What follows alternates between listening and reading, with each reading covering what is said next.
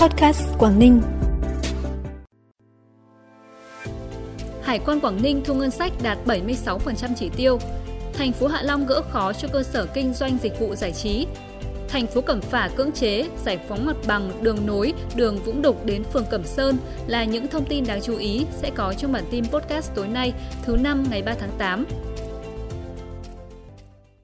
Thưa quý vị và các bạn, tính từ đầu năm đến hết ngày 15 tháng 7, Hải quan Quảng Ninh đã thu nộp ngân sách nhà nước đạt trên 8.700 tỷ đồng, tăng 6% so với cùng kỳ năm ngoái, đạt 76% chỉ tiêu Bộ Tài chính giao. Nguyên nhân khiến số thu 7 tháng tăng cao là do số thu từ mặt hàng xăng dầu nhập khẩu, than nhập khẩu tăng mạnh để đáp ứng nhu cầu tiêu dùng trong nước. Nhóm hàng hóa nhập khẩu thuộc các dự án đầu tư cũng tăng nhẹ so với cùng kỳ năm ngoái do tăng lượng nhập khẩu máy móc, thiết bị phục vụ lắp đặt, xây dựng dự án.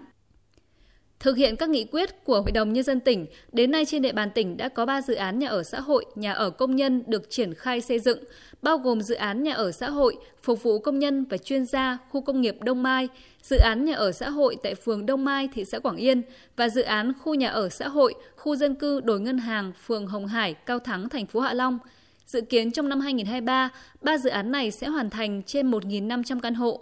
Việc đẩy nhanh tiến độ triển khai các dự án nhà ở công nhân, nhà ở xã hội cùng với hệ thống hạ tầng kỹ thuật đồng bộ, tiện ích đầy đủ như công viên cây xanh, trường mầm non, dịch vụ công cộng và đặc biệt là giá mua, giá thuê nhà phù hợp sẽ giúp cho người lao động an cư lạc nghiệp, đồng thời thu hút một lượng lớn lao động về làm việc tại Quảng Ninh trong thời gian tới.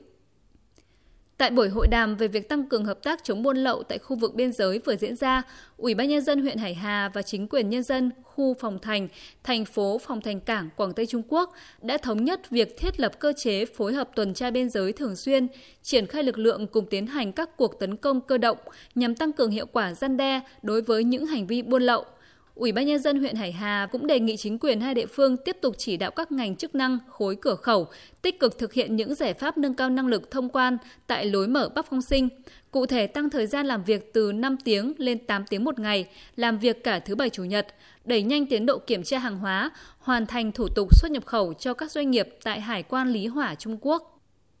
Sáng nay, Ban Chỉ huy quân sự huyện Tiên Yên phối hợp với Lữ đoàn 170 vùng 1 quân chủng Hải quân tổ chức khánh thành và bàn giao nhà đại đoàn kết cho gia đình ông Hoàng Đình Thàm là người tham gia kháng chiến chống Mỹ có hoàn cảnh đặc biệt khó khăn ở thôn Hà Bắc, xã Hà Lâu. Sau hơn 4 tháng triển khai, đến nay ngôi nhà với diện tích hơn 100 m2 đã hoàn thành đúng tiến độ và đưa vào sử dụng. Tổng số tiền xây dựng ngôi nhà trị giá trên 400 triệu đồng. Trong đó, lực lượng vũ trang huyện Tiên Yên và Lữ đoàn 170 vùng 1 quân chủng Hải quân hỗ trợ 80 triệu đồng. Số tiền còn lại do gia đình tích cóp, dành dụm và vay mượn người thân.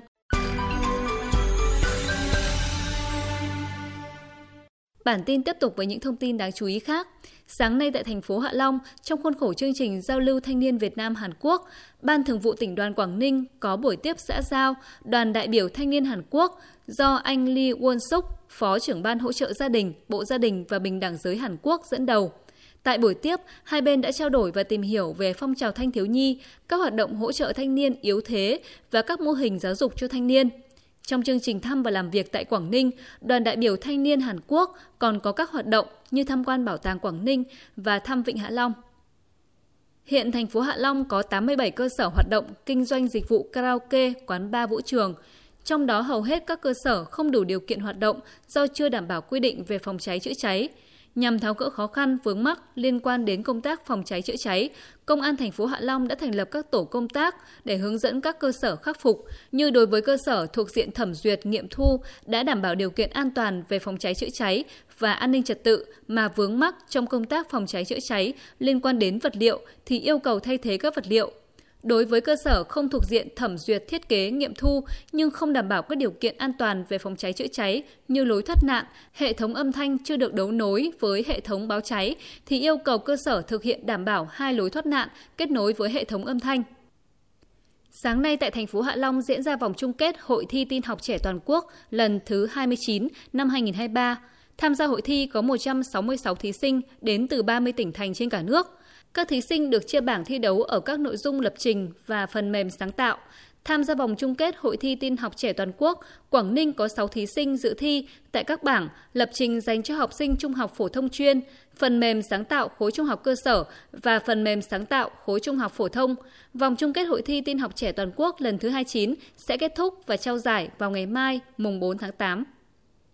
nhằm đảm bảo tiến độ triển khai tuyến đường nối Vũng Đục, phường Cẩm Đông đến phường Cẩm Sơn. Trong sáng nay, thành phố Cẩm Phả đã tổ chức cưỡng chế và bảo vệ thi công đối với các hộ dân nằm trong danh giới giải phóng mặt bằng dự án trên địa bàn phường Cẩm Sơn. Dự án đường nối đường Vũng Đục, phường Cẩm Đông đến phường Cẩm Sơn có chiều dài gần 1,3 km và ảnh hưởng tới 60 hộ dân. Trong đó trên địa bàn phường Cẩm Sơn có 49 hộ dân. Qua giả soát nguồn gốc đất đai, xác định các hộ dân có hành vi chiếm đất chưa sử dụng của nhà nước. Trên cơ sở cuộc họp vận động tuyên truyền lần cuối trước khi tổ chức cưỡng chế trong sáng ngày hôm nay, tất cả các hộ dân đã tự nguyện bàn giao mặt bằng. Tuy nhiên, theo lãnh đạo thành phố Cẩm Phả, dự án đường nối đường Vũng Đục này vẫn còn hai hộ dân trên địa bàn phường Cẩm Đông chưa đồng thuận bàn giao mặt bằng.